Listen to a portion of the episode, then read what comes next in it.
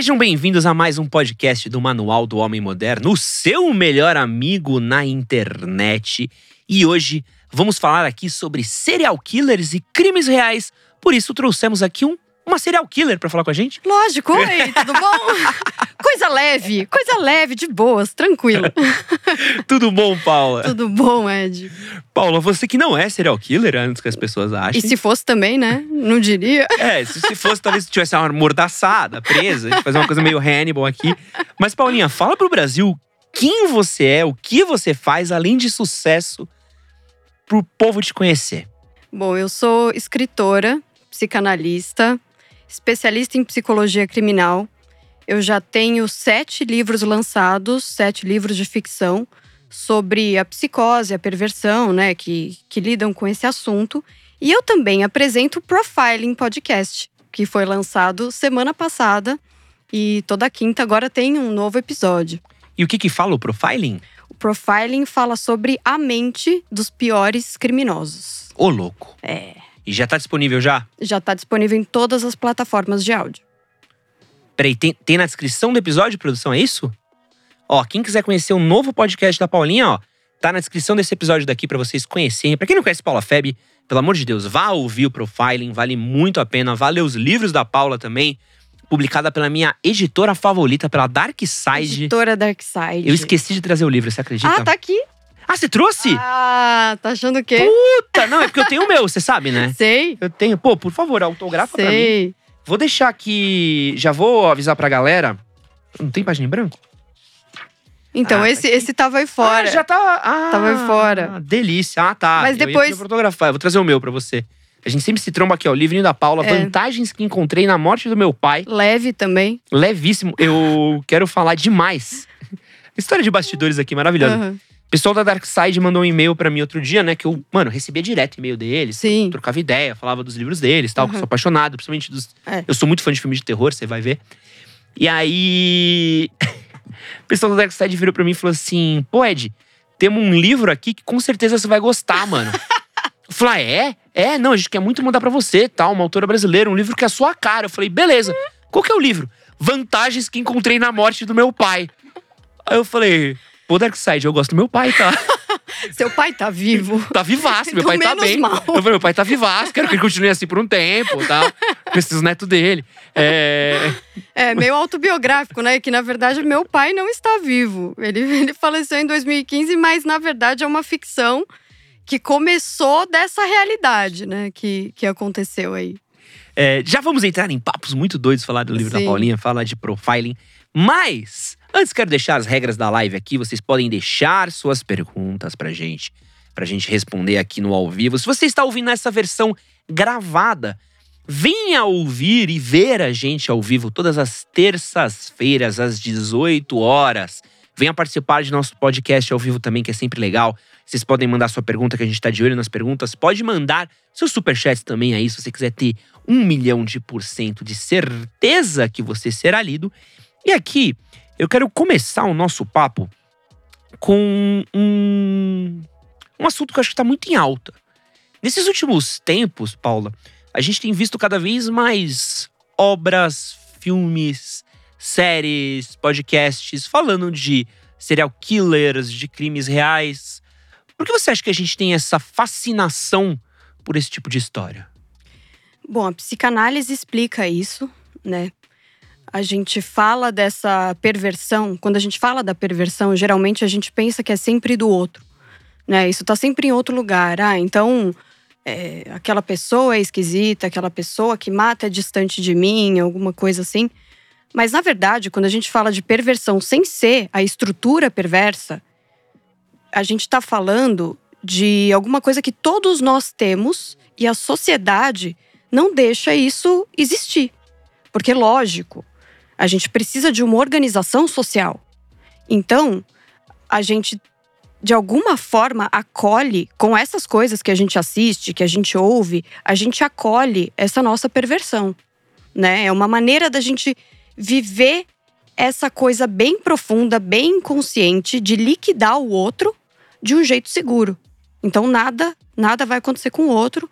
Eu vejo aquilo, eu até de certa forma tento lidar melhor com o medo a partir do momento que eu vejo isso. E aí tá tudo bem. Eu não preciso comprometer nada, entendeu?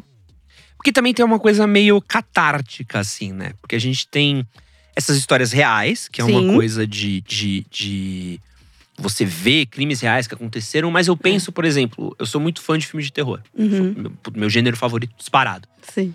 E eu adoro ver filmes de terror. É. Tipo, Sexta-feira 13, quando ele começa a matar a galera, é minha parte que eu tô, tipo. É, tipo, é, até adrenalina também, né? divertido, sabe? É uma É. coisa meio. É. Ou ver filme Mas de terror. porque você sabe que você tá protegido. Você sabe que aquilo não vai te, te alcançar, né? Então, você acessa um lugar que você geralmente, no dia a dia, não acessa, mas você tá protegido. Então, é… é- dá essa sensação, né? E quais são as histórias, os tipos de história que você sente, ou pelo menos que as pessoas vêm falar com você, Uhum. e no seu trabalho você tem visto que as pessoas ficam mais interessadas, assim? Que você vê, tipo, putz, quando eu falo disso, brilha até um olhinho das pessoas. Eu acho que falar de serial killer é algo que as pessoas têm muita curiosidade, né? E, e até porque parece algo muito fora da realidade, ao mesmo tempo que tá aí, né? Então, eu acho que o mais estranho que for, o mais é, esquisito que for o crime, as pessoas querem saber. Então, então elas têm essa curiosidade né, de entender. Quando a gente fala, por exemplo, do Pedrinho Matador, que é o maior serial killer do Brasil, agora ele não mata mais, mas ele foi o maior serial killer do Brasil. Quando que ele atuou? É, ele. Olha, ele tem 70 anos agora, ele saiu da prisão há uns 10 anos. Tá. Então, durante todo esse tempo anterior, ele atuou. Caramba. Desde que ele nasceu, basicamente. Caramba. Porque a família dele já, já se envolvia com o crime de algum jeito. Então, desde que ele era adolescente, ele já matava. Caramba. E, e é uma história que a galera. Ele matou o pai, né, na prisão. E ele mordeu o coração do pai. Então, assim, é um negócio. Ah, É, ai, porque o pai matou a mãe. Nossa senhora. Meu Deus, velho. Então, quando eu falo sobre essas questões, isso acessa as pessoas em lugares que, que, que elas não estão acostumadas, eu acho. E aí, claro, as pessoas vão ter curiosidade, né? Porra. É. E, e é meio que. Eu sinto que esse é um mercado que chegou aqui no, no, no Brasil. A gente tinha, claro, linha direta, coisas mais clássicas, mas eu sinto que tá, tá muito forte assim, nos últimos anos. O terror né? também. Né? Sim. O terror nacional tem crescido bastante quando a gente fala de literatura e tudo É, mais. Eu já quero falar um pouquinho disso daí, vou até separar pra gente poder falar só sobre Sim. isso, que acho que merece uma, uma nota à parte. Sim, Mas eu vejo o profiling chegando, eh, o seu podcast, o sucesso que ele fez nessa primeira semana, sim. e eu vejo que é muito um fenômeno disso, né? Porque é uma coisa que a gente. Porque se for ver o true crime, esse gênero true crime, ele é muito famoso nos Estados Unidos já faz coisa de, de década, né? E aqui começou a se estabelecer agora, assim. Eu sinto que é um. É um é uma coisa que as pessoas agora identificam até mesmo o próprio gênero, sabe? Tipo, ah, eu gosto de true crime. Chega a ser uma coisa. Eu acho que as pessoas podem falar mais hoje em dia do que elas gostam, né? E, e eu acho que a gente talvez, eu não sei, a gente esteja vivendo um momento político bem absurdo que, que faz com que as pessoas tentem acessar certos lugares, assim, né? Que elas não acessavam antes. E, e é esquisito dizer que, de certa forma, esse terror acolhe e talvez seja menos assustadora do que menos assustador do que a própria realidade, às vezes. É louco, né? É. E você falou um pouquinho sobre isso, mas o terror, ele tá muito na moda. Tá. Eu, eu sou muito fã do gênero de terror. É, eu tive a infelicidade de crescer nos anos 2000. Foi um gênero muito ruim pro gênero de terror, assim. É, foi um tempo Um muito tempo ruim. É, filmes muito ruins, produções muito ruins, até mesmo literatura não tava tão legal. Mas a gente teve aí uma volta do gênero e a gente consegue ver aí algumas produtoras que encabeçaram essa virada. Você tem a Blumhouse, a A24, Você tem aí diversas produtoras e o terror veio e tá muito forte, assim. Por que, que você acha que o terror ficou tão popular nesses últimos anos? Eu acho que por essa questão da gente poder se permitir e, e também por um movimento que vem, talvez, dos Estados Unidos, que eles chamam de novo horror, né? Uhum. Que é inserir as questões sociais dentro da narrativa de terror. Então eu acho que, que muito disso escorreu para cá também. E, e, muitos escritores da nova geração, né? Eu vou falar dos escritores aqui brasileiros porque eu convivo Uhum. mais com eles. Os escritores da nova geração pegaram muito é, dos acontecimentos, né? Dos anos 90, 80, os pais começando a se separar, a família é, se desfazendo, dificuldade de arranjar emprego, dificuldade de morar sozinho. Então eu acho que o pessoal se relacionou de alguma forma com, com o que. entrou em contato com o que não era bom na vida deles. Né? Que talvez as outras gerações é, podem ter tido alguma facilidade anterior. Então eu acho que, que hoje a gente começou a olhar para esse lado que a gente não olhava tanto, que a gente não queria olhar tanto, que a gente queria negar. Então eu acho que, que toda a questão familiar também ajudou muito, né? E claro, o aumento do crime, enfim, tudo isso. Eu, eu sinto que tem, pelo menos nessas novas é, produções, uma questão psicológica, e você, como psicanalista, pode falar melhor que todo mundo. E até virou um, um- um- quase uma subvertente do gênero, né? O terror psicológico. Uhum. Vai um filme de terror, vai um filme de terror psicológico. Passa a Uhum. ser até quase duas coisas. Que era uma coisa que talvez não fosse tão abordada antigamente, né? Quando eu lembro de um filme clássico de terror, vamos falar de ah, Sexta-feira 13, A Hora do Pesadelo. A Hora do Pesadelo eu já tenho um pouquinho mais. É, então. É, mas vamos falar de Halloween, vamos falar de algumas outras. próprio Pânico. Tinha uma coisa que era muito mais. É visceral, né? É, aquela coisa do slasher, aquela É, coisa do total. gore. É. E agora, quando a gente vai pegar umas produções, eu assisti aquele X da 24 esses dias. É, a gente vai falar, pô, Hereditário, que talvez seja o grande expoente desse novo terror. É, Pô, Tem o Hereditário. Dam, Damn, você. é, Pô, tem o Jordan Peele, né? é, e, e- e- é muito sobre essas coisas, às vezes, muito mais sobre o clima do que o susto em si, né? Eu lembro de quando eu fui assistir A Bruxa, que é um filme que divide muita opinião, eu lembro de sair e falar, cara, eu, não- eu não tomei nenhum susto, mas eu fiquei com medo do filme inteiro. É, porque, porque o terror, na verdade, ele não é só esse lugar do, do susto, né? Desse medo, assim. Eu acho que é o lugar do incômodo, é o lugar daquilo que, que as pessoas não querem mostrar. Eu acho que, às vezes, é muito mais difícil você expor alguma coisa que você pensa e não mostra pra ninguém do que, ai, tem um monstro entrando aqui, entendeu? Ainda assim, eu acho que os monstros sempre têm uma simbologia, eles significam outra coisa, né? Eles não são só aquilo que eles aparentam. Mas ainda assim, eu acho que, que tem muito essa questão da gente olhar para um lado que a gente não quer ver. E se a gente pensar, por exemplo, no Chuck Palahniuk, ele faz literatura transgressiva, ele não faz terror. Mas se você ler um conto dele que chama Guts, eu odeio esse. é aterrorizante. E isso não é terror? Não, esse. Não leiam. Leio. Não leiam. não, esse você termina no chão chorando. Então, e isso é muito aterrorizante. Por quê? Porque fala da gente, fala do que é mais humano e daquilo que a gente quer esconder. Eu tenho uma dúvida. E aí é uma dúvida de. Eu, eu tenho umas perguntas muito boas rolando aqui no chat. Já vou ler a pergunta de todos vocês. Tá, tá muito legal aqui. Tem uma aqui que, também é bom, muito que legal. Mas tem ah, uma dúvida minha e que eu quero perguntar pra você sobre como autora mesmo, tá? Uhum. Quando a gente tá falando de uma obra audiovisual, de um filme, a gente tem, mano, uma pancada de recursos. Você tem luz, você tem música, efeito sonoro, ator, atuação, câmera, close, corte, corte rápido, corte seco. Para...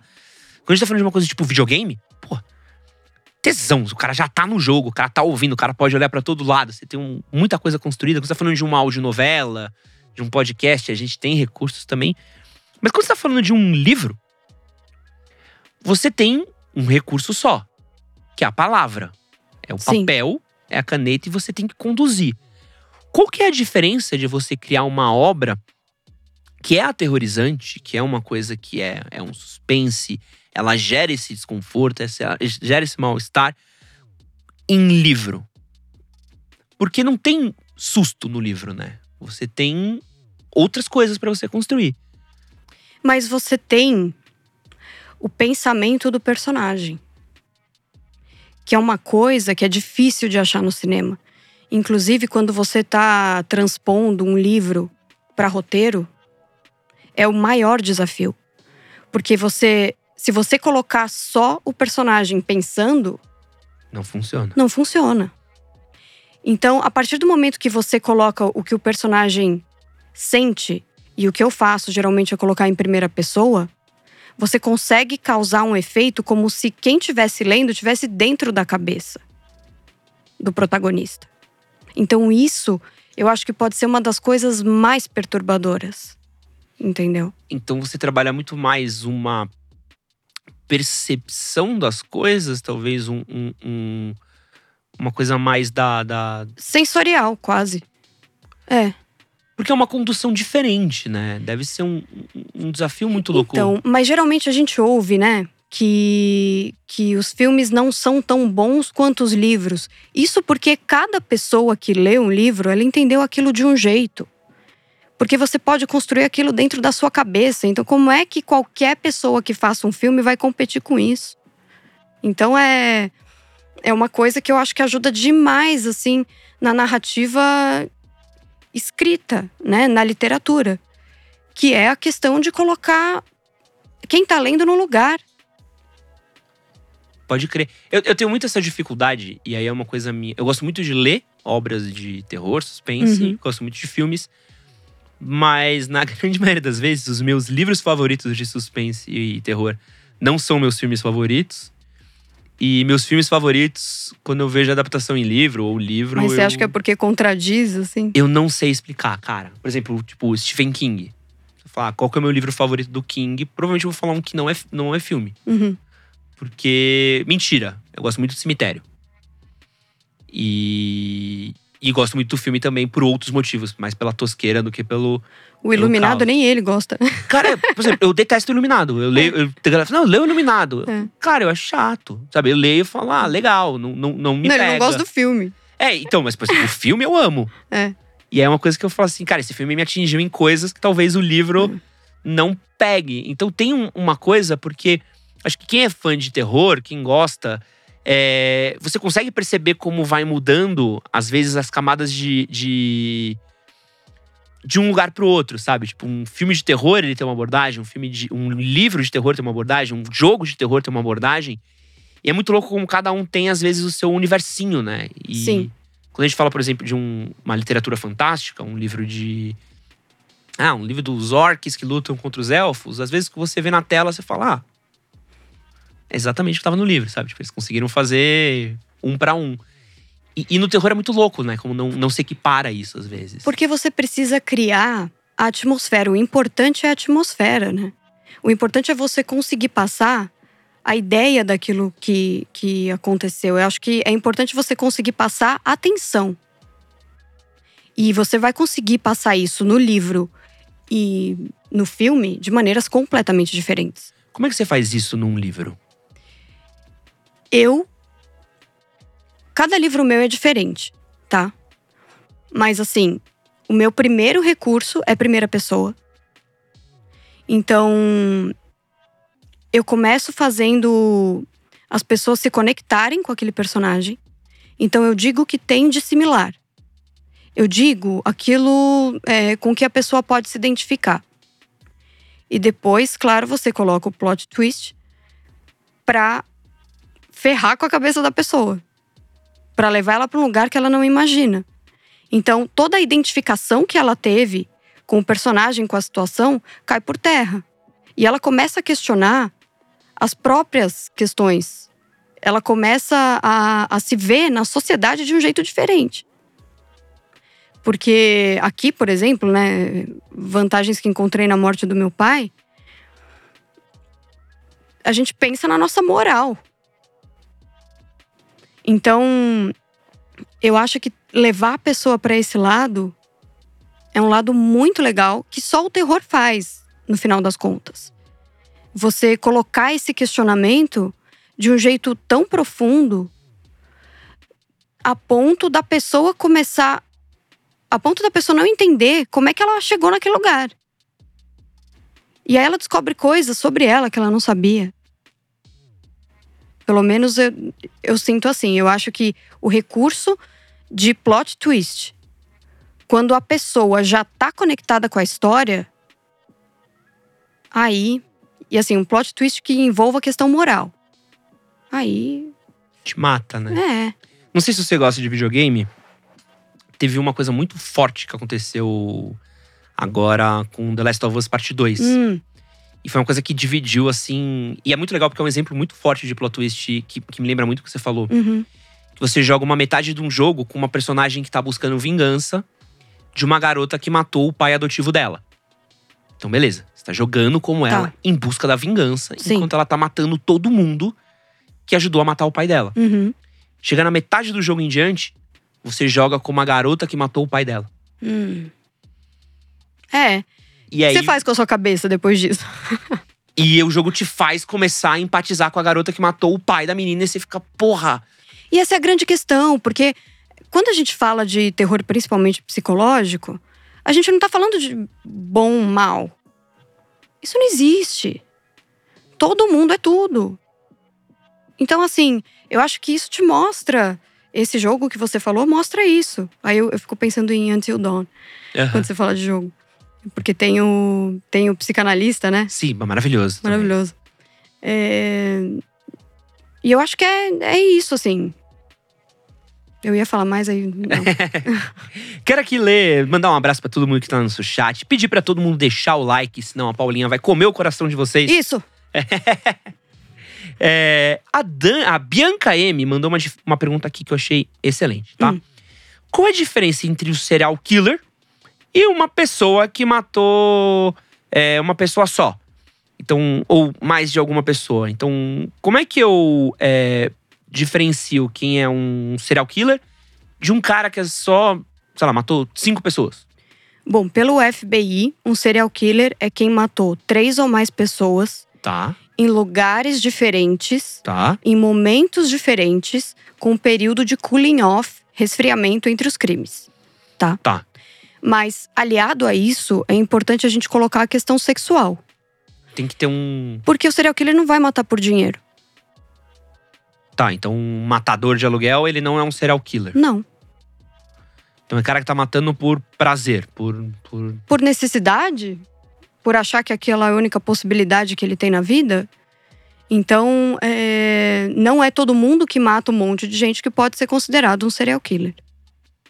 E o quanto o método pode entrar nisso? Então, se eu. Viajando aqui, mas. é, Matei um cara com um lápis. Aí na semana seguinte matei com uma corda. E na outra matei com um pedaço de pau.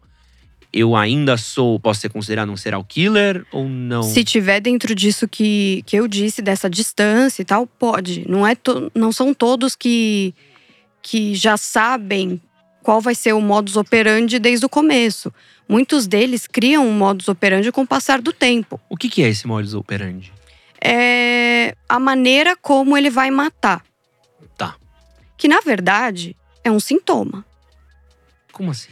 É aquilo que é a motivação dele exposta no corpo da pessoa. Então ali, no modo como ele mata, ele tá dizendo qual a questão dele. Consegue me dar um exemplo pra eu entender um pouco disso? Hum... O BTK. Tá. Tá? Ele matava com, com corda, ele amarrava as vítimas. Tá? E aí você vai estudar a vida dele. Ele praticava BDSM. Bondagem. Aham, então ele meio que. Ele colocava no outro aquilo que ele queria, talvez até fazer consigo. Entendeu? Caramba. Então, assim, quando a gente pensa por exemplo, acho que para me aprofundar nisso, quando a gente pensa na, na psicose, a gente está falando de alguém que expõe no outro o sintoma. Então ela coloca na vida o sintoma. E o perverso, ele acha que ele não tem problema nenhum. E, e qual que é o, o, o serial killer mais sinistro que você pesquisou até hoje, assim? Que você olha e fala, puta, esse aqui é bizarro. Olha, tem o Andrei Chikatilo, que ele é russo, era russo. É sempre o russo. E. e minha avó é ucraniana, então eu não, vou falar nada. É... Ele, ele tem uma construção muito triste. Porque desde, desde criança, por conta de guerra, conflito, enfim, já era muito comum as crianças ali onde ele morava desaparecerem. E aí descobrirem que as pessoas, por conta da fome, Uhum. comiam os filhos uns dos outros. Então ele nasceu dessa construção e ele acabou virando um, um, um pedófilo, enfim, e serial killer e tudo mais. Só que ele tem uma construção de vida que faz parecer que nunca, jamais haveria outra possibilidade.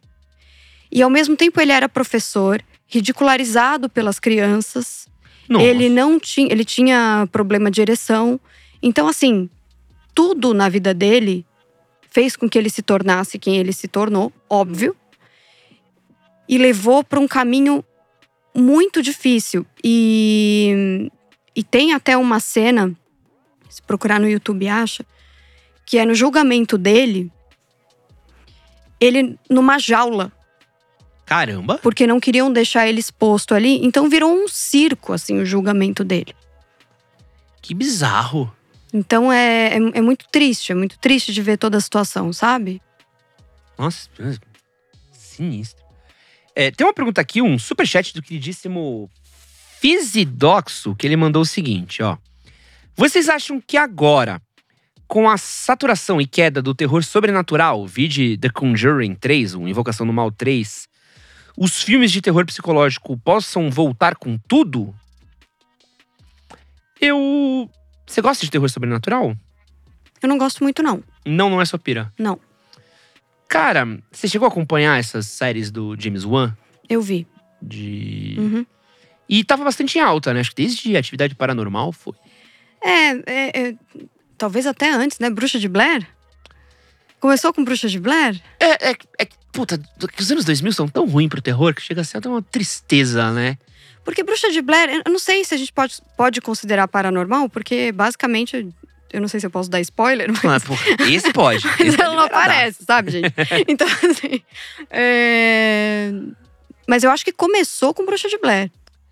É, é porque assim, teve. Nos anos 2000 teve aquela fase nojenta, que era só de remake de filme japonês, lembra? Uhum, Que teve uns bons. assim, A gente teve Chamado 1, eu acho um filme excelente. sim. Atividade paranormal Que depois. horrível! Nossa, é muito. Galera ama, eu detesto. É, Tem os espíritos também, que eu acho que era tailandês. Tem A Morte Está ao Seu Lado, É. que é o cara na cabeça. Teve remake, não teve? Teve, que, é o do cara nas costas. Da... É, então. Ah, não, a mina nas costas do cara. É, terrível, terrível. Assim, muita coisa ruim. Aí eu sinto que o, o, o, James Wan, pra mim, ele é muito quem vira a chavinha. Uhum. Então você tem Sobrenatural 1, 2, que é muito bom. É, o Invocação do Mal 1, eu acho um filme excelente. Eu não acho um, é um filme que a gente vai falar por muito tempo. Mas eu sinto que o terror sobrenatural teve toda aquela onda de filmes de exorcismo, lembra também, dos anos 2000? Sim. Nossa, tudo era exorcismo. Exorcismo de Emily Rose, né? É, que é um bom, mas aí tinha exorcismo do Vaticano, último exorcismo, exorcismo do Papa. E aí você, meu, e todo filme é um remake do Exorcista, que é um excelente filme, que é muito É. mais psicológico do Sim. que. Então eu sinto que o, o terror sobrenatural, ele é muito. Ele é. Ele é. Foi tão feito exaust- que ele é muito fácil de fazer, né? É, segue, segue uma, uma fórmula quase, né? É uma fórmula boba, sabe? É uma fórmula É. tipo, ah, tem um espírito que assombra uma casa e vai lá um padre. É difícil você ver um, um hereditário. que ele. Eu acho que hoje é uma mistura. A gente, a gente tem o sobrenatural também, Uhum. né? A gente não pode dizer que não existe o sobrenatural em Them. Uhum. Tem. Tem, tem a questão social, racial, mas tem o, o sobrenatural envolvendo tudo ali. Acho que o meu favorito de Sobrenatural que faz isso, que eu amo, é. Tem a primeira temporada de True Detective, Uhum. que tem uma coisa sobrenatural que não é falada, mas é Sim. maravilhosa. Mas então, mas isso que é maravilhoso é quando não é dito, É. não é? Porque você fica o filme. Tem, tem um culto, tem uma coisa, mas. Tem alguma que- coisa acontecendo, mas você não consegue coisa? significar. É, não né? tem um espírito, não tem É. um. Ah, é tipo. Coisas acontecem. É. E eu gosto do outro, do. Do, do cara do hereditário, do. Do Sol.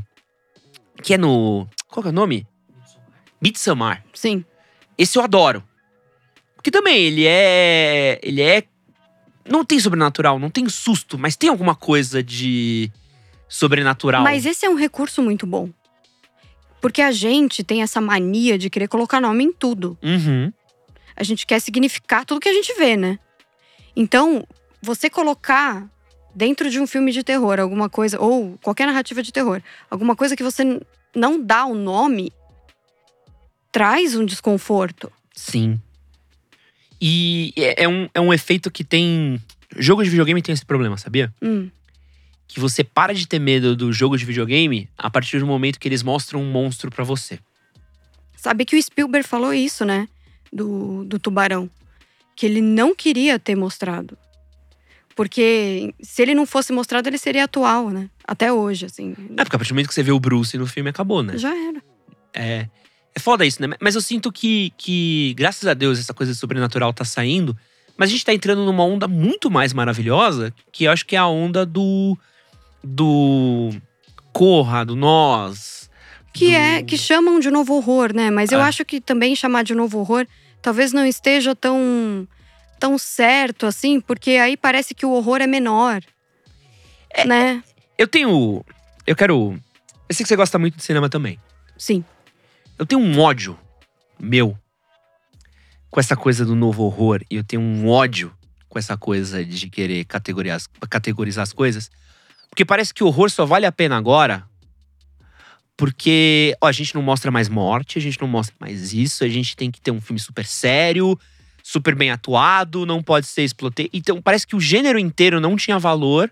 Cara, aí você pensa em Clive Barker, Hellraiser. É muito profundo, sabe? Como é que você não vai eh, considerar isso? A própria Hora do Pesadelo. Sim. Cara, a Hora do Pesadelo 1. Sim. Você vai falar que esse filme não é um terror psicológico? Você vai falar que esse filme não, não um filme que chills, sabe? Que tipo, você assiste e você fica tipo, sabe? Tipo, é o pior tipo de serial killer, é o que tá na, na tua mente, sabe? Então, eu acho que, que não existe premissa melhor. Não existe premissa melhor. Você não pode dormir. Então, assim, quando você não dorme, você fica aterrorizado quando você tá acordado também. Então, assim, você não tem como escapar.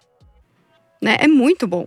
Não, e, e- e é- eu sempre fico com um pouco desse ódio, porque você. A gente tira, e parece que são coisas menores, alguns gênios que a gente teve.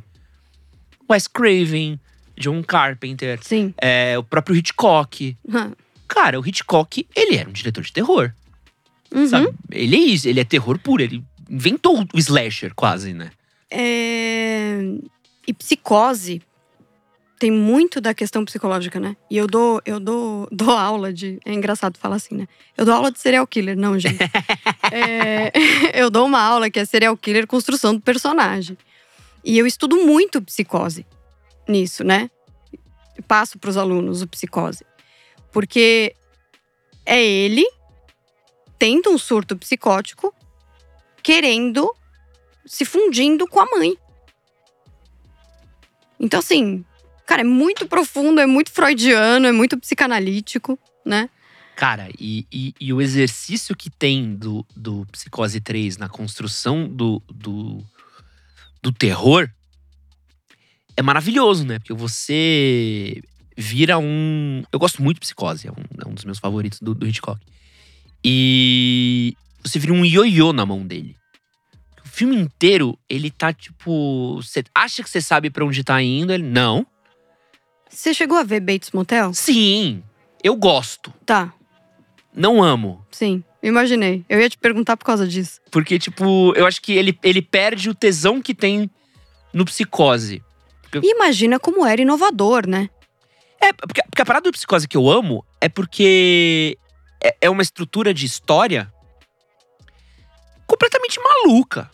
Você vai, leva aquela estrutura de história numa aula de roteiro, você volta com nota 5 vermelhinho. Porque é um filme que começa, para, volta, começa, aí você precisa lembrar de uma coisa do meio pra você desenvolver e aí ele clica. Mas é do caralho, porque é um filme inteiro que você tá. Uh, uh, uh, uh. E o Festim Diabólico, que foi o primeiro em, primeiro em plano sequência que ele fez, e aí o rolo do filme acabava e- eles não tinham como continuar, então eles fechavam nas costas do, do ator pra poder fazer a troca do rolo de filme. Cara, o cara usava os recursos que ele tinha e era maravilhoso. E era um diretor de terror. Pois é, E Pois é. fala, pássaros. pois é. Pô, puta filme irado de assistir. É. E, e a coisa mais tosca do mundo. É, é bicho atacando gente. Pois é. Dirigido por um gênio, né? Então, toda vez que eu vejo esse papo de novo horror, não sei se você tem isso, que eu sinto que é. Sim. É, Na verdade, quem, quem faz terror, né? Os, os meus colegas escritores também, a gente fica falando, nossa, mas será que a gente vai chamar de novo horror? Porque. Putz. Pra não falar nada pior. É que você tá cagando na cabeça de todo De mundo. todo que mundo, de toda uma antes, sabe? história. E uma história que ajudou a construir esse horror que a gente faz hoje, né? Eu não acho que, que agora é, é melhor, agora tá acima, sabe? Não tá. E tem vários de antigamente que é divertido pra caralho, sabe? Acho que Sim, o terror tem esse lugar, né? De você poder. ser pretencioso ou não.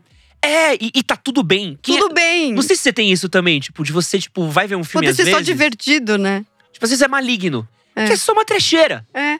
E você fala assim. Tem o pneu assassino, acho. É, você não tem. E não é legal quando você fala assim, cara, hoje eu É vou ver uma legal. trecheira. Faz uma sessão de filme muito ruim. Foda-se, sabe? Hoje é trecheira. Porque eu não quero pensar. E isso é divertido É. na proporção dele. Eu tava É. vendo. Eu tô vendo vários clássicos. Uhum. Aí eu tava vendo. O pneu assassino. Não. É, Esse é clássico também. eu tava vendo Sleepaway Camp, que é um clássico de terror de, de slasher. E aí eu tava vendo April Fool's Day também, que é Uhum. outro também maravilhoso, assim. Puta trecheira do caralho, assim. Mas, É. porra, eu me diverti muito mais do que eu vi vendo X, por exemplo, vendo Sim. X. Sim. Porque eu falei assim, pô, eu tava muito mais pra vibe da trecheira do que pra um filme sério e, e coisas me pegam diferente. E tem os momentos, né? Ninguém é cabeça o tempo inteiro, gente. É, é, é presunçoso Não dá, você né? esperar que um gênero seja só uma coisa, né? Porque a gente não faz isso com comédia. É. É, exatamente. Tipo. E aí eu quero perguntar uma. uma... A gente, gente, essa live é que a gente vai ficar transitando aqui, porque tem tanta coisa pra falar com a Paulinha que eu, eu tenho. Minha lista até que não dá.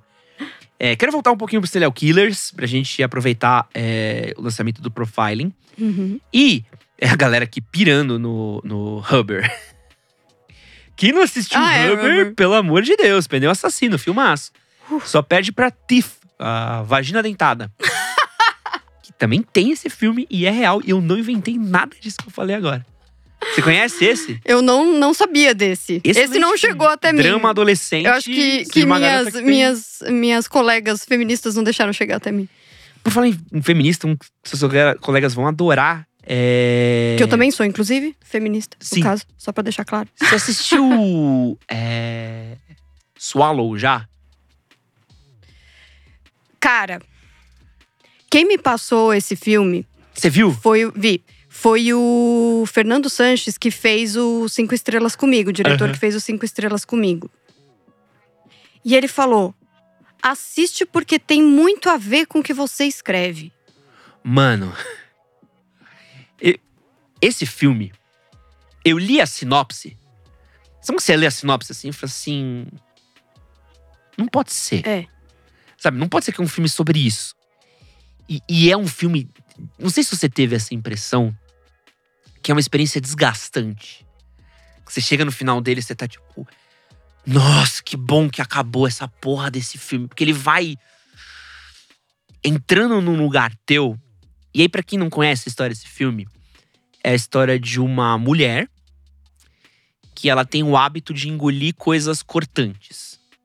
Então ela começa engolindo taxinha, ela engole vidro, ela engole pedra, engole prego, ela vai engolindo coisas cortantes.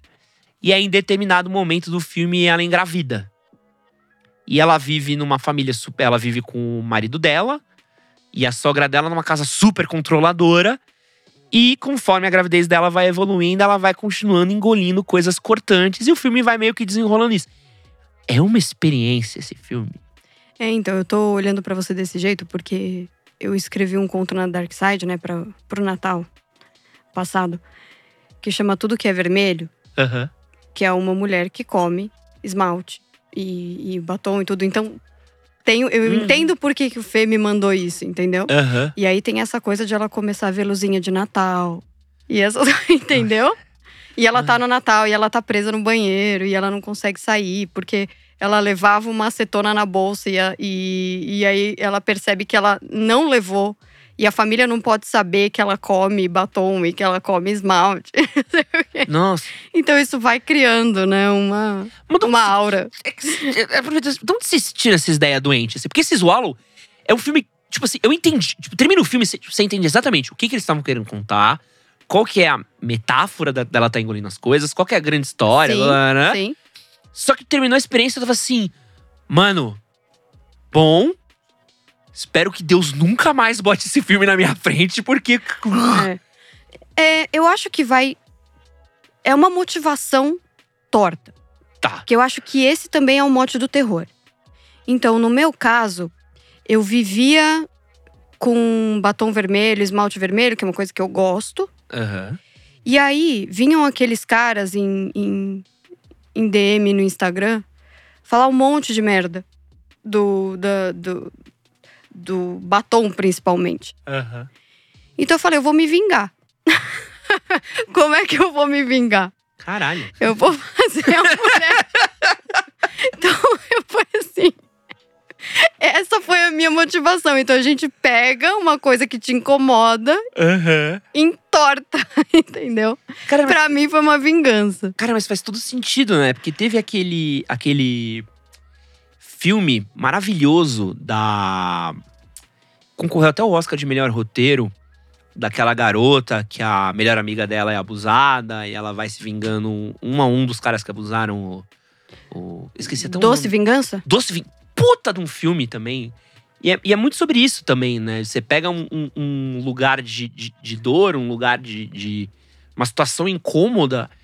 E, e, e você às vezes faz um. Tá, isso aqui é ruim, mas e se eu fizer tipo. Sabe? Mas o Vantagens é isso. O Vantagens, ele vai pra esse lado. Ela é uma serial killer, né? Então, ela tem uma. Ela já não tem uma relação muito boa com o pai.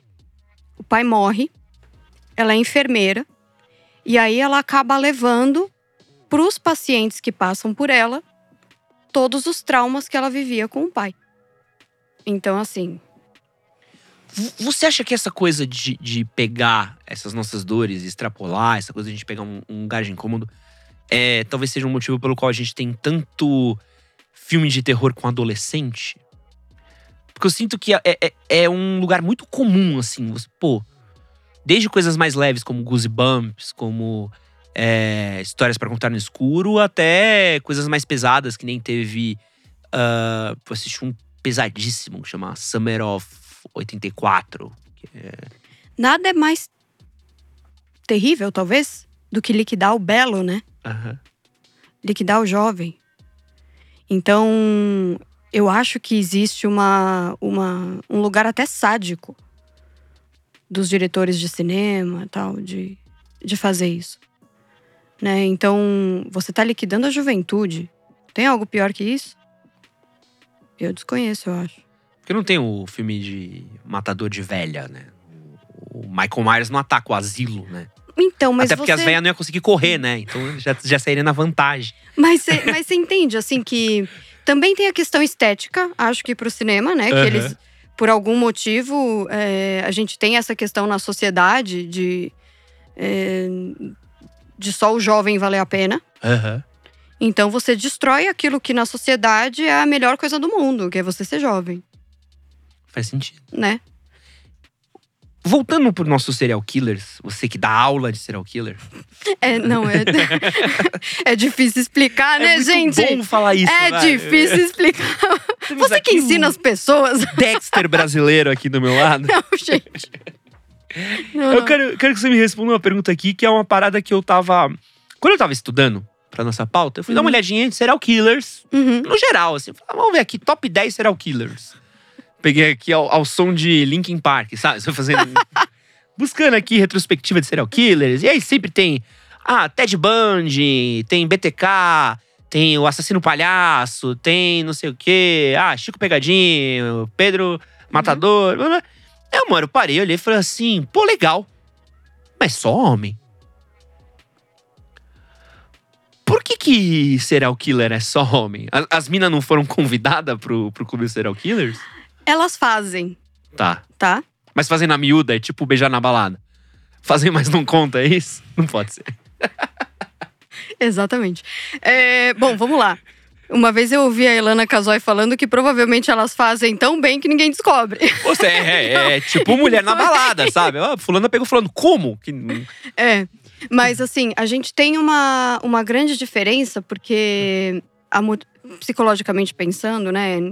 Interpretando isso, o homem tem a motivação sexual, tá? A- já a motivação da mulher, quando ela mata, é não perder status ou amor. E aí a gente entra numa questão de castração do Freud, porque, enfim, né? Mas é, se você quiser, eu até. Pô, pode, por favor, toma Tá. aqui pra. É, deu, é, deu uma aula pra gente de serial killer. A castração, quando a gente fala, fala do complexo de Édipo, muito a grosso modo, tá? Seria inconscientemente o primeiro grande, é, grande problema que a gente tem, tem na vida em questão de relação, né? Então, tudo inconscientemente, tá? Seria a criança, que é apaixonada pela mãe, porque é a primeira conexão, e aí ela entende que o pai existe. Então, o pai, assim, eu tô falando de. o- esse pai, no caso, ele pode ser alguma outra coisa que não só o homem, vai. Uhum. Então, assim, pode ser o trabalho, pode ser, de fato, a outra, outra esposa, enfim, alguma coisa. Qualquer pessoa que esteja nesse lugar do outro. Aham. E, e aí, por conta disso, existe essa relação. E a criança começa a sentir que ela não. que não é mais só ela no mundo. E ela começa a se frustrar. E aí, logo depois disso, ela começa a perceber, ela cresce, ela começa a perceber, vamos falar do menino, né? Que ele tem o falo, o pênis, no caso, que ele pode. Ele entende, ele vê a menina, ele entende que se tem uma pessoa que não tem e ele tem, ele pode perder. E a menina não tem. Então é como se inconscientemente ela tivesse numa busca. E tudo isso inconscientemente, gente. É, Eu Uhum. não tô dizendo que é, que é literal. Então o falo se torna qualquer coisa que você possa ter. Então, sabe, essa, essa busca pela casa maior, Aham. melhor carro. Seria uma, Os uma busca por ser um melhor. carro de é, som torando duas horas da madrugada, tremendo os vidros do Exato. prédio. para mostrar quem é o melhor. Entendeu? Então, a mulher, ela vai por esse lado porque ela, ela não quer. O cara não quer perder. Entende? Não sei Uhum. se, eu- se eu me fiz clara.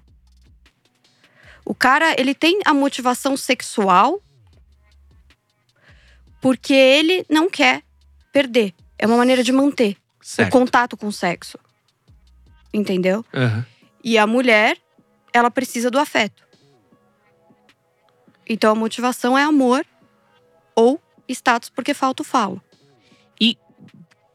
Vamos lá. Qual que é a serial killer mulher mais famosa do mundo? Eu acho que é a Batori. Ela, ela é, nossa, nem sei de quando.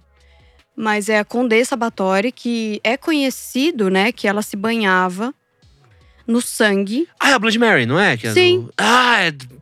pode continuar, mas é sinistra essa história. Ela se banhava no sangue das, das criadas dela, né? Pra manter a juventude. Sinistro. E na verdade, ela assim, ela fazia coisas terríveis, ela prendia as criadas, ela ela, enfim, esquartejava, era era terrível. Mas normalmente, mas a, a Batori sai da curva. Normalmente as mulheres que matam, elas não se envolvem muito com o sangue. Elas vão pro lado mais, ah não, peraí, deixa eu, deixa eu pegar o, o sei lá, é muito conhecido as mulheres que matam vários maridos, né? Viúvas negras. E ficam com a herança. E normalmente é com veneno. Não é nada tão exposto quanto os homens, entendeu? Talvez até pela questão da força. Caramba. Então tem essa, tem essa grande diferença. E aí tem as mulheres que se envolvem com os caras que matam. Que aí já é um outro BO. Que aí elas ajudam a matar também. Que é, por exemplo, se a gente pensar na, na Carla Romou, que ela é bem conhecida, que ela basicamente deu a irmã dela pro cara Nossa, matar. que sinistro. É. Co- é, é, estatisticamente, assim, pra. Sei lá. Tô falando que tá sem som. Não sei, galera. Cara, tem sempre os dois aqui. Mas estatisticamente falando, é, não tem tanto. Números de serial killers pra mulher e pra homem estaria como, assim, pra cada. Deve ser 90 a 10, Caraca. por aí. Outra coisa que eu quero falar aqui, eu vou emendar um tópico no outro. E aí você já vai entender a, a relação, tá? Mas são duas perguntas diferentes, mas tem tudo a ver. Tá. Quero voltar um pouquinho pra questão de terror, tá? É, o gênero de terror, quando a gente vai pensar fora do Brasil, ele é um gênero muito forte. Assim, você pegar, por exemplo, Estados Unidos tem uma, uma vertente gigantesca, o próprio Japão, é, Coreia tem muita coisa boa de filme de terror também. Mas aqui no Brasil eu sinto que o gênero de terror ele nunca foi tão disseminado assim, em comparação com quando a gente pega é, outros gêneros, por exemplo, a comédia, quando a gente pega, por exemplo, o drama, o romance, a novela. Uhum. Por que você sente que o, o- o terror, ele, ele. O terror brasileiro, ele demora tanto pra crescer, assim? Eu acho que porque a gente nunca foi muito. Nunca deixaram, né, brasileiro falar sobre coisas pesadas, né? A gente tem, tem essa, essa fama de alegre, né? E. en- Então eu acho que esse lugar da melancolia no Brasil, ao contrário da Argentina, por exemplo, Nossa, que é. isso não era muito muito acessado. E agora, até pela questão que eu te falei é, dos anos 90, dos pais se separando, a gente passar por várias dessas questões, agora a gente acessa esse lugar também. É como se a gente tivesse falado, não, agora a gente pode. Entendeu? E, e eu acho que, que tá num crescente e eu acho que vai continuar. E espero que sim, na verdade, porque eu acho que todo mundo deveria poder acessar o que sente, né? Não, porque a gente- o, o máximo que eu lembro, assim, de, de referência de coisas assustadoras, de terror, era muito mais o que a gente tinha do folclore, que acho que a gente acaba, acaba Sim, tendo um sim. cruzamento, né? Sim. Tipo, muito forte. É, coisas de lendas urbanas. Então, ah, o caso da mulher de branco. Cara, é uma história de terror. Sim. Só que a gente conta isso. É muito mais um conto popular, né? A gente nunca adaptou pro cinema, pra novela, pro. é, as histórias do Gugu, né? Porra, tem. Quero mandar um beijo pra maravilhosa Lisa Guerra, que a gente passou. Eu, Lisa e Júlia passamos uma noite inteira assistindo contos de terror do Gugu no sofá de Que casa. maravilhoso. Ficou umas três horas vendo isso, quase morrendo de dar risada. Mas é, é muito louco, né? Tem, também, tem também uma coisa, eu não sei o quanto você acha que acaba se encaixando, muito moralista, cristã, do tipo, ah, não, isso é macabro demais, não pode, né? Então, porque a. Que nem eu te falei, né? A gente tem essa, essa perversão. Todo mundo tem. E talvez o único lugar que a gente pode colocar um pouco essa perversão pra fora, mas não muito, é durante o sexo, né? Uhum. Fora isso, a sociedade não, não, não comporta. Então, assim, se você automaticamente está falando que o outro é esquisito, você está dizendo eu não sou. Então, isso te coloca num lugar de, de, de quase julgamento, assim. Você tá acima, você pode julgar, você pode dizer que o outro faz, mas você não. Você é perfeito, imagina. Né? E na verdade eu acho eu acho muito interessante quando a gente pensa, né, nos nos bebês, por exemplo. O bebê quando ele nasce, ele tá lá, ele quer tudo para si. A empatia que vem depois. Então a empatia é uma construção social. Mas a gente começa querendo tudo pra gente. E entendendo que o mundo é para servir a gente. Então, é, depois que vem né, o superego na adolescência e tal, aí a gente entende. Não, tudo bem, construção social, aqui empatia, eu me importo, mas é, é meio que como um espelho. Quando você é criança, você vê, sua mãe fala, né? É, o que, o que deve motivar o seu sentimento, olha, é, coitado do cachorrinho e não sei o que, sabe? Assim. Uhum. E aí você vai se construindo, você vai entendendo através do olhar do outro como você vai ser, como você vai se constituir. Então a empatia é completamente social. É, essa coisa social também eh, me fez lembrar uma parada muito doida. Que a gente teve o lançamento do Pânico agora, né? Uhum. E eu tava ouvindo um podcast de dois americanos falando sobre o Pânico. E aí eles estavam falando por que, que Pânico 1 era tão legal. Um filme maravilhoso, pô, cara, icônico, né? E aí eu vi os dois gringos falando, e é muito bom, porque é uma outra realidade completamente à parte nossa, né? Uhum. E aí é uma, é uma mina e um cara conversando, né? E a mina fala: Ah, eu acho que o pânico marcou tanto. Porque é um medo muito forte nosso, né? A gente imaginar que a gente tá dentro da segurança da nossa casa, pela nossa janela, e tem alguém lá fora com uma faca que pode machucar a gente. E isso é uma coisa tão fora da realidade, né? Que assusta a gente. E aí, quando eu vi esse podcast, eu falei: não, isso é São Paulo. Isso é literalmente a Avenida Paulista. Isso é literalmente um rolê na Augusta. Você, você na Augusta, você passa alguém na sua faca do seu lado. Isso é uma terça-feira. É, e, não, literalmente uma terça-feira na, na Rebouças com a Consolação, tá ligado? E aí, uma brisa que eu parei e falei, e, e- e eu tive um clique. Por isso que não tem slasher brasileiro. É porque, mano, slasher brasileiro tá na rua. Não tem. É, é- é muito doido, assim, porque o que é o terror pra eles seria uma coisa chocante pra uma vizinhança. Pra gente é o Jornal da Record. Então, mas a gente tem. Só que não é tão difundido, né?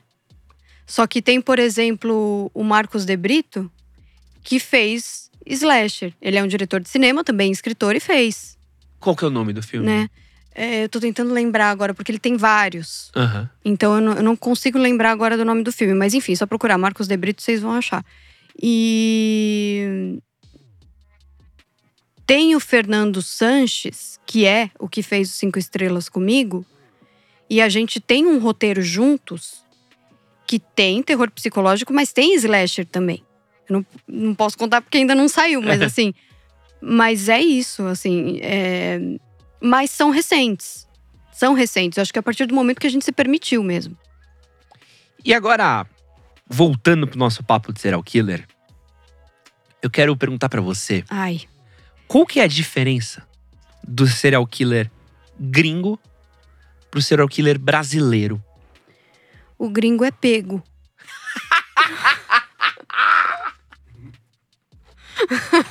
né? Esse foi o podcast hoje.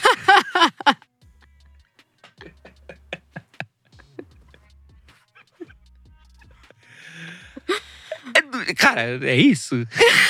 Porra, isso não tem, não é irrefutável. Porque cada um é um, é um né?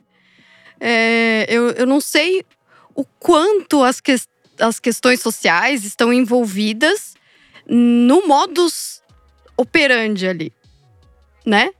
Mas é, claro que quando a gente fala de uma sociedade com menos recursos, você está falando de pessoas expostas a mais violência, que têm menos recursos de educação, família, para poder segurar isso. Educação, família, meio, para poder segurar esse impulso. E aí talvez você tenha até mais serial killers. Ou teve mesmo uma coisa que talvez a gente tenha também é uma tolerância à violência, né? Eu lembro que quando eu fui fazer intercâmbio, eu fiquei chocado que a notícia, mano, tudo quanto é jornal, era gangues uh, andam com facas pelo centro de Londres. Eu falei, nossa, que sinistro, né? Eu fui ler, falei, pô, eu vou andar pro centro de Londres, quero ler. Uhum. Aí tava contando que uma pessoa tinha sido esfaqueada em três meses e aí estavam caçando as gangues das facas. É. Fala, porra, irmão! Exatamente. Porra, irmão! Praça de novo, da é uma Sé, terça-feira. Porra, Praça da Sé, você fala, eu quase faquei, esfaquei uma pessoa já. Pô, me respeita, sabe? Me, me, me traz um problema de verdade. E, e- e a gente tem um pouco. Eu tô brincando, mas. Cara, a gente tem uma tolerância pra violência absurda. Um exemplo: teve um tiroteio uma vez na minha vizinhança quando eu era mais novo. A gente ficou sabendo que teve um tiroteio. A gente foi na frente da casa da pessoa pra pegar bala. Pra pegar os cartuchos de bala no chão que a gente queria guardar. E é uma coisa que vira uma atração, vira um roadshow, porque, cara, tem tiro- tem tiroteio sempre, sabe? E- Eu lembro de ir pra escola, assim, pequenininha, né? Eu e minha mãe, minha mãe me levando pra escola, a gente desviando de corpo na rua. E, né, sabe, é uma coisa que vira meio. Cara, Dutra. Cara, É. eu pego a Dutra com bastante frequência. É. É, pego também a Fernão Dias. Cara, são duas estradas, mano, que é moedor de carne. Tem sempre um corpo. Você sabe, você pa- e, e- e é tão. E é, é muito doido. Eu sei que toda vez que eu for pra Minas, vai ter um acidente com vítima na estrada. E a gente sabe que vai morrer e morrer gente lá, a gente sabe que tem uma frequência alta, e mesmo assim continua morrendo gente alta, porque no Brasil. A A gente gente se acostuma com descaso. é muito Quase, louco. né? É. Eu, eu contei outro dia com, pro professor Hansen que é, tem um- uma parte perto da minha casa que alaga, sempre. Sempre alaga. Vira uma piscina gigante, assim, de coisa de água entrar pela janela do ônibus. Qual que é a solução que a gente deu? Botou uma placa, cuidado ao alagamento. E, e- Resolvido. Porra, e, e eu sinto que pra crime e pra crime real, para talvez até mesmo pra questão de serial killer, quantos serial killers não devem ter tidos no Brasil ou não tem agora em atividade? Que por falta de uma eficiência do Estado, por falta de uma capacidade, a gente não conseguiu juntar e falar assim: ô, peraí. Tem 10 corpos sem orelha. Que a Então. máquina não clica, né? Eu, eu vou ter que contar a história do meu vizinho. Serial killer também? Não, não. Ah, Quer tá. dizer, não sei, né? Não ponho minha mão no fogo. Mas é, ele morreu no andar de baixo. Serial killer? Então, não sei. Aí, aí ele, ele ficou, sei lá, mais de uma semana lá, já era idoso, né? Enfim. Mas foram recolher, levaram embora e foi isso. E aí já, já chamaram alguém pra limpar o apartamento. Quer dizer, se o cara tivesse sido morto, Não, não faz diferença. É, é- é meio doido, né? Tem aquela estatística. até A gente tava conversando antes de começar a gravar de mais de 80% dos casos de morte no Brasil não são resolvidos. uhum, E é uma coisa meio. Mano, ah, morreu. É meio. É. Não, eu acho que a gente não pode também. é, Sei lá, eu não vou, não vou falar mal da polícia aqui. Entendeu? Porque é, a polícia científica é maravilhosa aqui. Mas talvez não tenha um apoio do Estado mesmo. É o tamanho do cobertor, né? É, exatamente. Quando a gente vai falar de polícia no Exatamente. Brasil, a gente precisa sempre entender o tamanho do cobertor. Porque assim, beleza. É, gente trouxe o Pedrinho aqui do GER. Cara, puta cara, fudido, puta história. Mas você vê que é o tamanho do cobertor. Tipo, meu, pra cada um cara bom que você tem, faltam três. Sabe? Pra cada lugar que tem atuação de uma polícia, entende um. Qual que é a cobrança, qual que é a necessidade, que, que tá rolando, é, o que, que o governador quer no momento. Então vira Até um. o próprio profiling, né? Que é o podcast que eu faço. A gente faz essa interpretação psicológica desses criminosos. E, e é difícil achar quem faça profiling no Brasil. Perfil. Né? Porque não, não, não tem isso, não tem essa busca.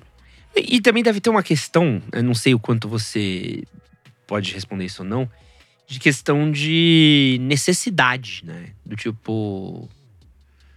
Vamos lá. Pegar a quantidade de morto por mês no Brasil deve ser um número absurdo. Vamos pegar 100 mortos.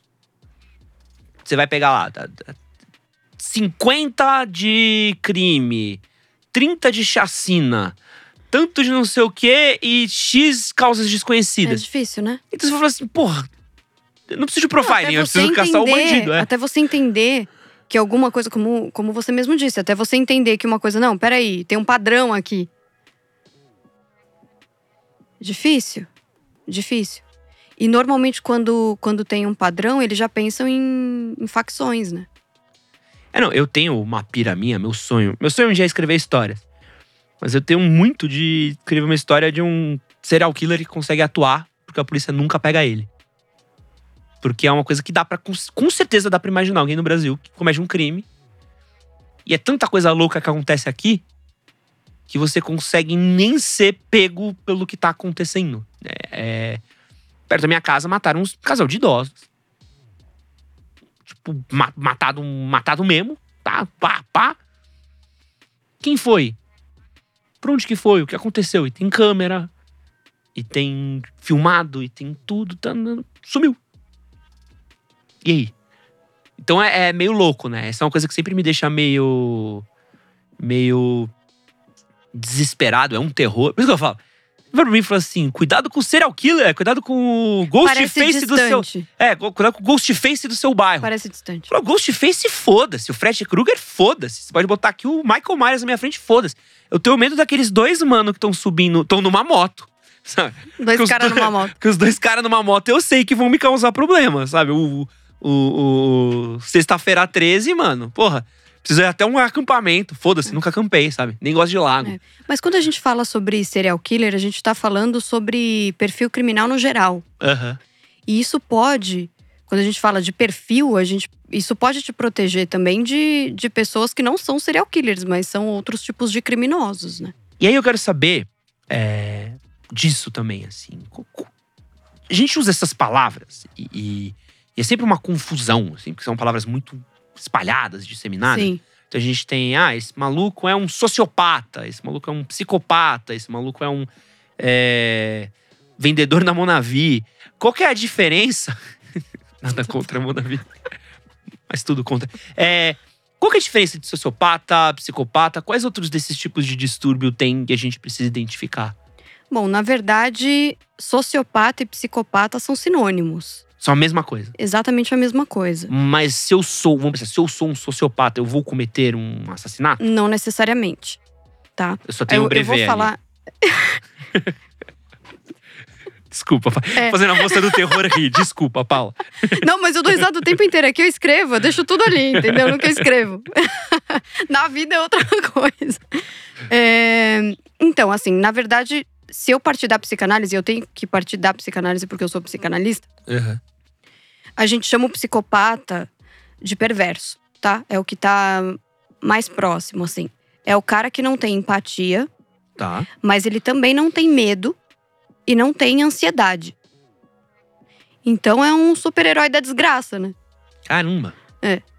Então imagina, se você não tivesse nada que te brecasse, o que você faria? Usaria sapatênis.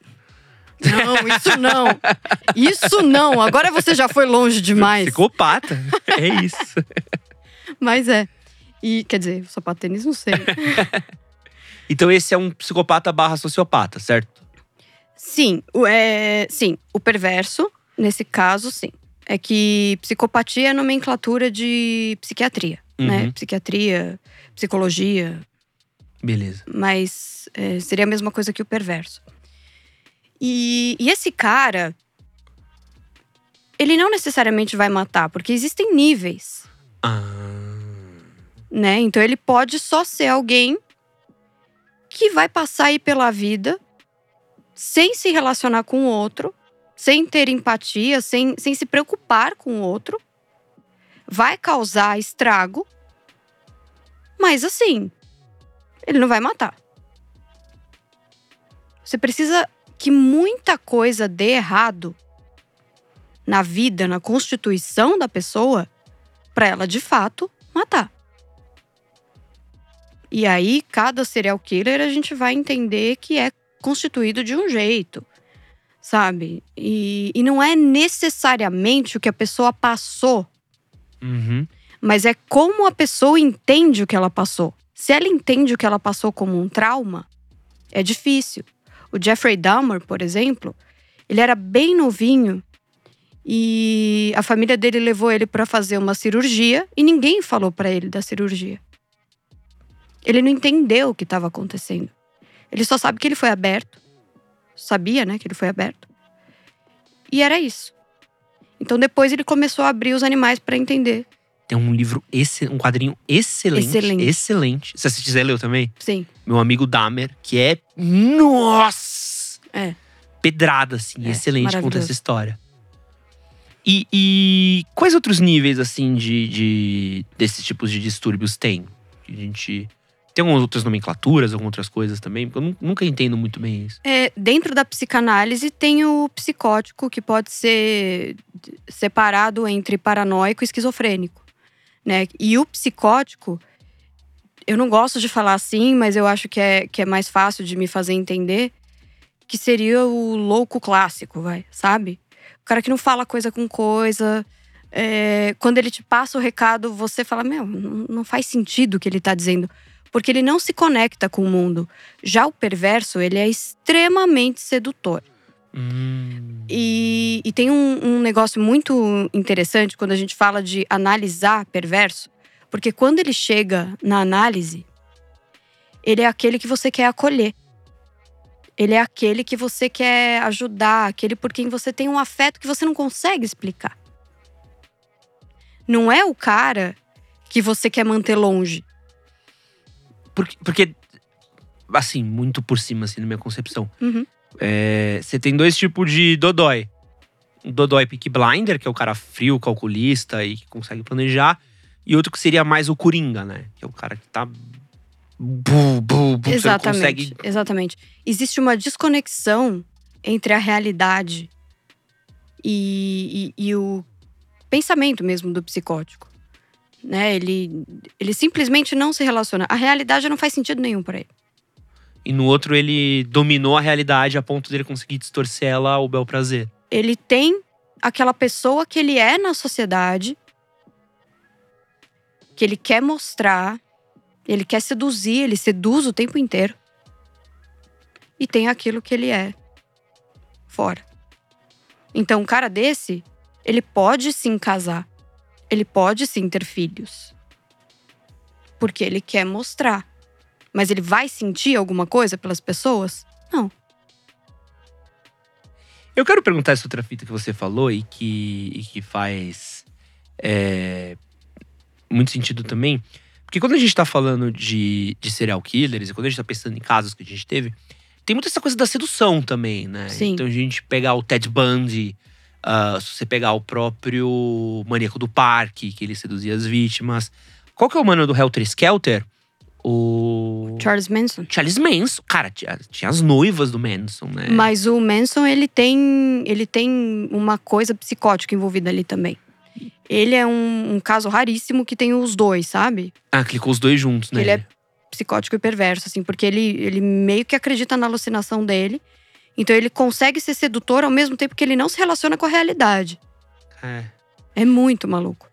Mas qual é essa relação de- dessa sedução com esses serial killers, assim? É, é, Manipulação, né? é, uma- é um poder de manipulação é mesmo? um poder de manipulação. Entender que assim ele vai te conquistar. E ele vai te convencer e ele vai conseguir o que ele quer. Então, E às vezes existe. Desculpa. Imagina. E às vezes existe essa, essa manipulação pela submissão. Que é você ser quieto, sabe? Não. não é, a pessoa te fala uma coisa que ela não quer que alguma coisa aconteça, e você simplesmente não leva em consideração.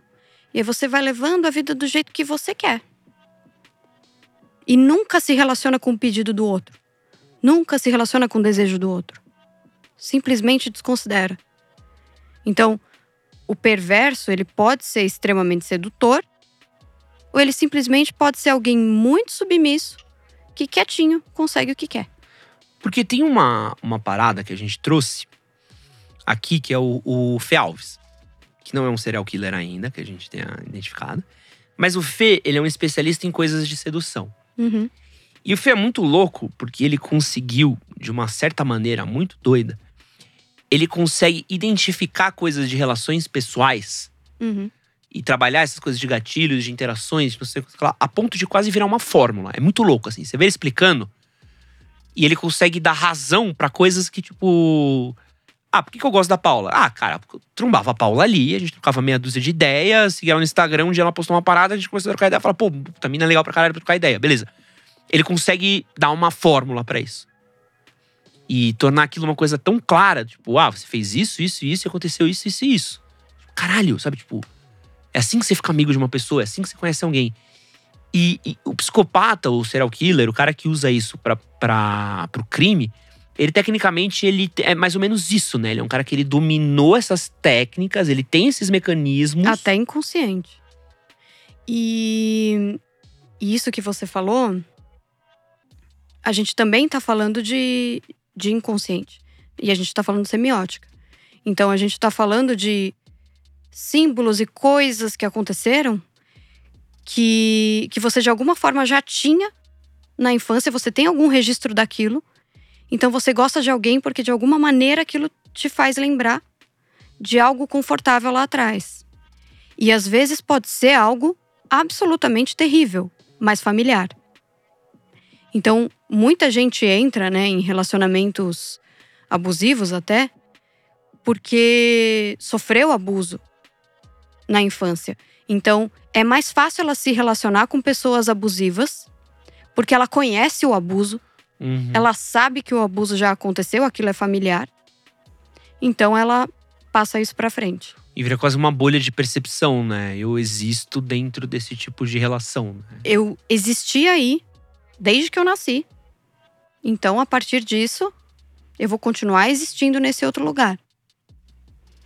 É... Continuando nossa vibe de crimes e serial killers, eu, eu tenho uma falsa percepção, assim, não sei se é real. É, tirando o Brasil, Hum. onde a gente não, não consegue às vezes captar isso, mas sinto que a gente tem visto menos casos, assim, de, de serial killers, de matadores em séries. É, eu sinto que é uma coisa que se tornou menos. Não vou usar a palavra popular, mas é menos comum, assim. Pô, qual foi o último, assim? Não, não sei. Tem, tem, tem diminuído? Então, é, Tem- é que é difícil a gente dizer se tem diminuído ou se eles estão se aprimorando. A gente, não, a gente só sabe os que a gente acessa, a gente só sabe os que a gente pega. Né? É, com tantos filmes, tanta informação sobre crime, será que as pessoas não ficam melhores em se esconder? Então, sei lá, vamos pensar que o cara não pegou. Deve, deve ter um fórum da Deep Web, um fórum do Xande, como sumir com o corpo. Baba, deve ter. Pô, isso eu tenho certeza. De coisas que eu. Isso, isso eu tenho. Imagina sempre- depois você foi pra casa hoje, sua pesquisa. Não, não, nem preciso pesquisar. Isso eu nem preciso. Eu tenho certeza. Alguém deve ter visto Breaking Bad e falar: cara, tem como eu dissolver um corpo numa banheira? E o cara deve ter ido. Porque deve ter, e o cara deve E ter a ido gente tá falando aqui de cidade grande, né? Mas quando a gente, a gente pensa em, em lugares mais inóspitos, assim. Cara, é, é, é difícil, é difícil da gente saber se foi ou não relacionado a uma pessoa que tá matando várias, entendeu? É difícil. Agora, é... talvez o crime também, se a gente for considerar que realmente tem menos, tá? Aham. Então a gente entra em organizações criminosas que talvez deem muito mais possibilidade para uma pessoa que quer, que quer matar. Pô, aqui no Brasil, certeza. Tipo, ah, você pode ser maldoso sozinho e ter que lidar com um BO, ou você entra pra uma facção que aí você pode ser maldoso profissional. É que trabalho que você ama, né? Que as pessoas falam. Você acaba sendo. Pô! É. Você pega um psicopata, o cara que é louco, quer matar. O cara cresce querendo matar. E. Ou você entra pra polícia, que aí você vai ter um trampo, porque matar na polícia não pode, então você tem que achar um lugar na polícia onde você possa matar. Ou você entra pro crime onde você pode matar à vontade. Tem matador, tem não sei o quê. Dentro da própria favela deve Então, ter uma- mas, mas aí a gente tem que lembrar da motivação sexual, Ah, é, é, tá. né? Porque eu- o serial killer realmente tem isso de, de colocar. Pra ele é uma questão sexual ali. A pessoa é um objeto, é um, é um meio dele se satisfazer sexualmente falando, seja de fato consumando o ato ou não. Mas a ligação é sexual. Né? E talvez, não sei, talvez a gente tenha mais. é, não sei, lugar, outros lugares onde essas pessoas possam expor a própria sexualidade, não sei. É... Quero falar uma parada aqui do seu. Mandaram aqui um maravilhoso. Fala do Dexter. É, Tem uma, uma coisa que a gente tem visto nesses últimos anos de que a gente tem visto uma diversidade nova vindo para histórias de terror, para histórias de suspense, para contos de suspense até algum tempo atrás. E aqui eu vou tirar a Mary Shelley da, da equação, tá? Tá. Porque senão, porra, a gente Uhum. perde um pouco. Mas se você pegar nesse último século, o terror, ele era quase um boys club. Então, se você for pensar, a gente tem quem foi o, um dos maiores gênios precursores? Ah, Hitchcock. Pensar os monstros da Universal. Você vai pensar todos os diretores homens. Se você for pensar Wes Craven, John Carpenter, a gente vai pensar no é, Clive Ba- Baker, vai pensar no Stephen King, a gente vai pensar em sempre que é muito uma coisa masculina, né? E a gente tem visto agora as minas vindo com força pro terror. Então a gente tem diretoras mulheres, a gente tem autoras mulheres de livros de terror como você, a gente tem apresentadoras mulheres de histórias de terror.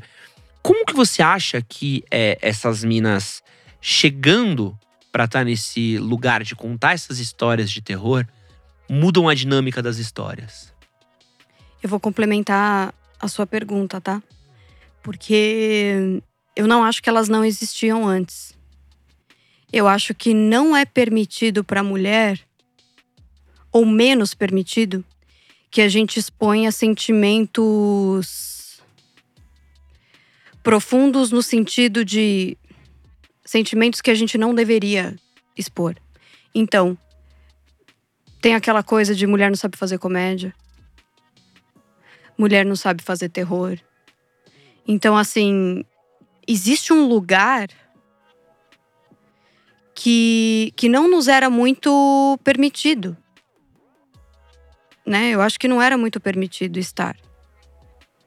Então, a gente pode é, fazer com que as pessoas sintam as coisas se estiver numa área cinza que não incomode o masculino. Porque a partir do momento que incomoda o masculino, não, a mulher não tem que estar nesse lugar. Então, eu acho que nós sempre existimos. Inclusive, eu acho que o terror. Se, se as mulheres fossem contar a própria história, seria um filme de terror. E o terror nos é muito familiar. E.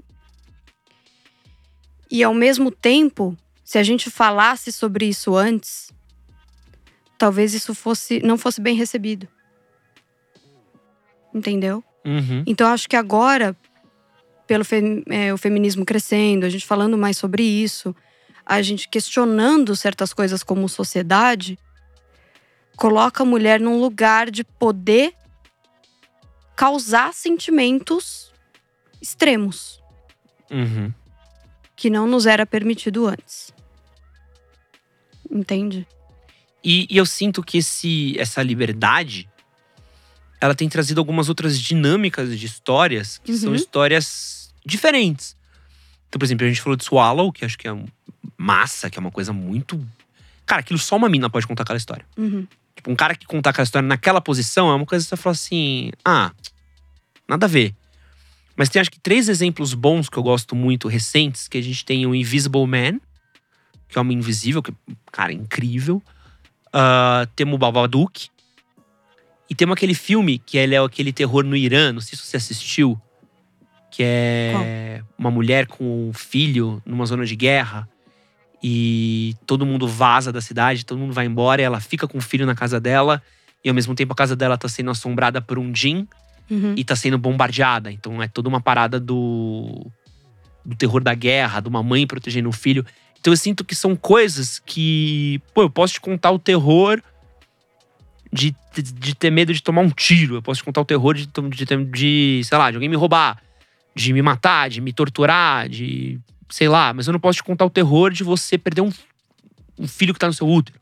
Ou de uma mãe que protege um filho sozinha, ou. É, hoje a gente tem até um movimento muito grande de autoras latinas de horror, né?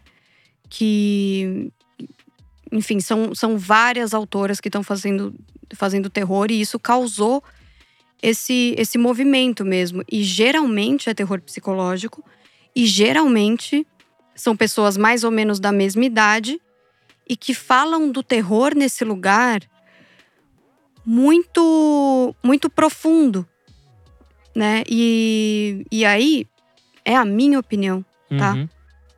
Mas eu acho que, que o terror feito por homens, talvez ele não chegue nesse lugar de medo constante. Que eu acho que quando a gente vê as obras das mulheres tem bastante. Quem são umas minas legais aí que você recomenda que estão é... fazendo terror? Mariana Henriques. Faz o quê? Conta pra gente. Dá uma indicaçãozinha. Ela faz. Ai, agora. Dá, fala só uma obrinha se tiver se lembrar de cabeça. Não, tudo Ai, bem. Acho que eu não vou lembrar. Acho que eu não vou lembrar. Tem a ah. outra parte, mas eu não vou lembrar. Porque os nomes são muito específicos, assim, bem compridos, enfim.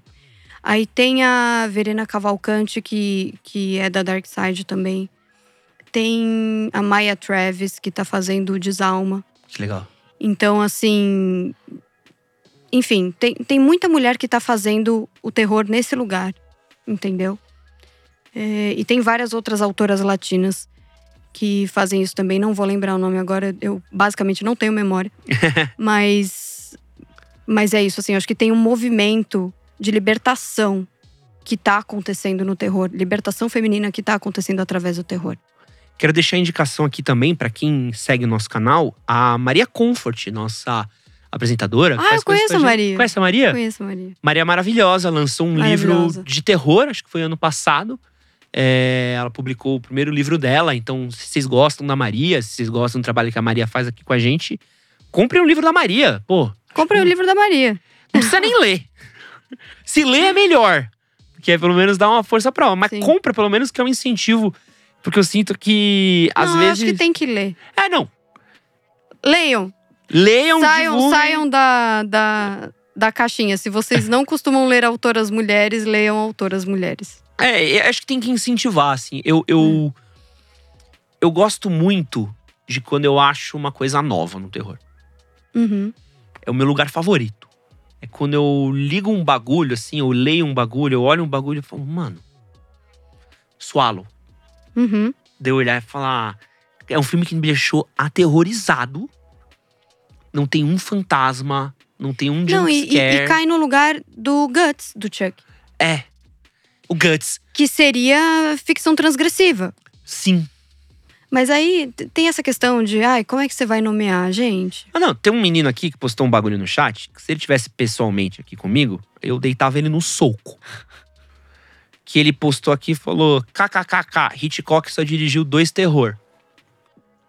Eu falo, não, é que você é burro, é que você nunca viu Alfred Hitchcock's Presents, que tem uma série inteira com dezenas de episódios de terror é que você acha que terror é uma coisa só, se dissocia suspense de terror. Você acha que terror tem que ter monstro, tem que ter susto. Então, para ele, terror é pássaros e não sei o quê. Mas não dá pra discutir com gente burra, porque é difícil.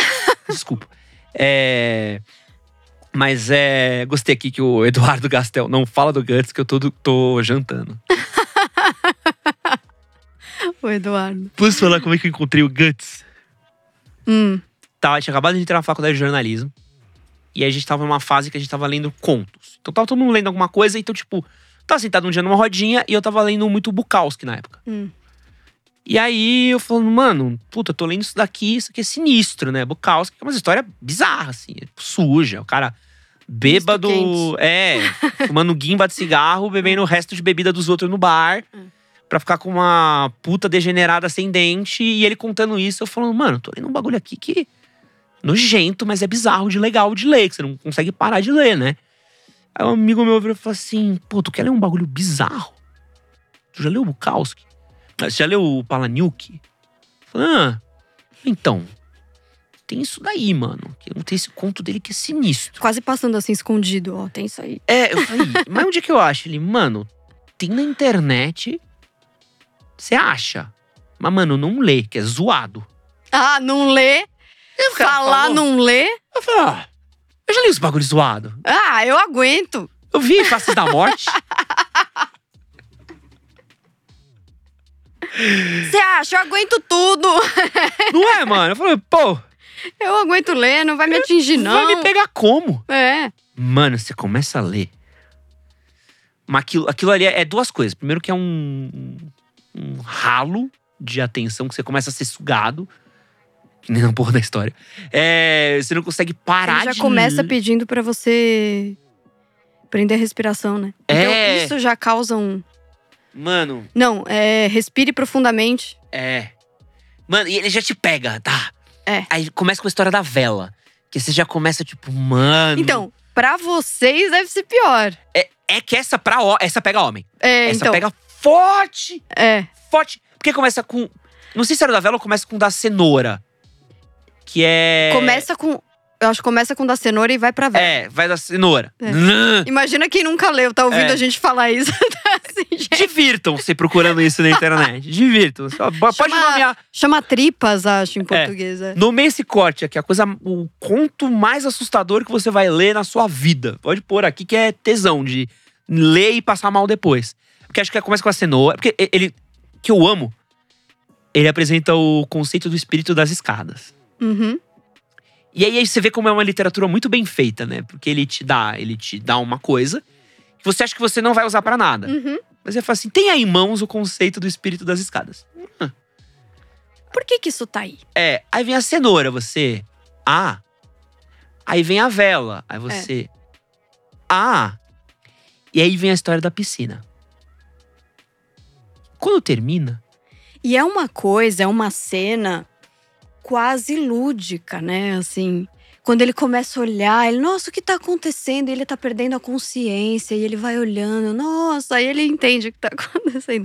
Bom, acho que a gente já deu spoiler demais. É, e, e, e, e eu acho que isso, é, é, do mesmo jeito que Swallow, do mesmo jeito que outras coisas, é um terror. Esse terror, isso É terror, É, é, terror. é, Eu é, acho também. é, é, é, é, é assustador. E foi a primeira vez que eu vi uma coisa que era completamente assustadora, mundana. E sabe que quando eu lancei o meu primeiro livro, foi engraçado, porque eu não conhecia Chuck Palahniuk ainda. Eu lancei o meu primeiro livro há 10 anos. Caramba. E, e aí a minha prima falou pra mim, ela leu, né? Aí ela, você já leu Chuck Palahniuk? Eu falei, não. Aí ela, eu acho que é parecido com o que você faz. Eu Falei, ah, legal. Fui ler, li Guts. Falei, cara, tem alguém. Eu achei alguém. Eu me vejo. É, é, é, é, nossa, pegou muito pesado. E aqui no Brasil a gente tem o Lourenço Mutarelli também. Sim, nossa. Que foi inclusive meu padrinho de casamento. É mesmo? É. Que demais, velho. Cara, ele, ele tem umas coisas que é de você. O Nath Morto. Não, mano, é sinistro. Nath Morto. o cheiro do rala dele também, não é? O cheiro do ralo é dele, que o Heitor Dália fez O o, filme fez o filme. E aí eu acabei trabalhando com o Heitor Dália em 2020, agora, que ele fez um documentário inspirado num conto meu. Que legal. Então ainda tá pra sair também. O, o cheiro do ralo é um exemplo pra mim de um bagulho que ele não é terror, mas tá muito quase lá. É, então. Ele tá constantemente É achando. nessa escola, né? Então, é, é ficção transgressiva, que nem o Chuck. Que é- Que nem. E eu fico nesse. As pessoas também, acho que elas ficam com dificuldade de nomear o que eu faço, né? Elas ficam nisso de. Alguns falam que é ficção transgressiva, alguns falam que é terror, mas tá tudo ali, causa desconforto, é isso. Estamos aqui para isso.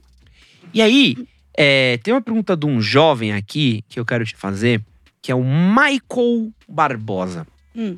Quais as dicas e conselhos Paula Feb daria para escritores iniciantes que desejam escrever terror e horror no Brasil? Dicas de, de como publicar? Será? Não, vamos. O cara tá querendo começar a escrever terror, quer ser publicado, quer consolidar o trabalho dele. Qual que é o caminho? Bom, primeiro eu, diria para ele pensar por que, que ele quer fazer isso. Se isso é uma coisa que ele realmente sente que ele tem que fazer. Se ele quer fazer isso por escrever. Ou se ele quer fazer isso por status. Porque se ele acha que isso é uma espécie de status, enfim, se é uma busca por essa. É, por esse lugar, talvez ele, ele se frustre um pouco, porque assim, é demorado. É demorado pra gente conseguir chegar a algum lugar com literatura no Brasil, né? Então, antes eu diria para ele pensar nisso. E depois eu diria: começa publicando na Amazon. É, se você quer fazer uma coisa muito sua, que, que é diferente do que as pessoas normalmente fazem, não deixe de fazer, né? Mas assim, é, faça o seu e vê o que acontece, vê se as pessoas começam a gostar, vê se as pessoas começam a ler. Quando eu escrevi o meu primeiro livro também, eu pensei em mandar para uma editora, só que ele é muito. É, tem algumas páginas. Ele é muito fragmentado, então tem umas páginas que são. É, enfim, a página inteira é, é, escrita, tem páginas que tem uma frase e tal, e era uma coisa que não era feita, né, naquela época. E aí eu pensei, cara, nenhuma editora vai querer bancar um livro que tem página que é uma frase. Então eu fiz sozinha. Eu fiz é, independente. E aí, com o tempo, as editoras que, que eu tinha certeza que não me lançariam antes vieram me procurar. Então, teve até uma, uma editora, depois que eu lancei meu primeiro livro, que, que ela falou: olha, a gente vai te publicar, mas você tem que escrever algo mais tradicional. Não pode ser assim. E aí eu não aceitei isso, continuei fazendo o que eu fazia, e anos depois essa editora veio até mim pedir para eu publicar com eles. Então, eu diria: faz o seu. E como é que eu faço? É, porque assim, o terror, seja ele psicológico, seja ele suspense, seja ele o que for, ele às vezes não é uma coisa muito para todo mundo, né? É uma coisa que às vezes você choca. Uhum. Como é que eu faço para divulgar esse meu trampo?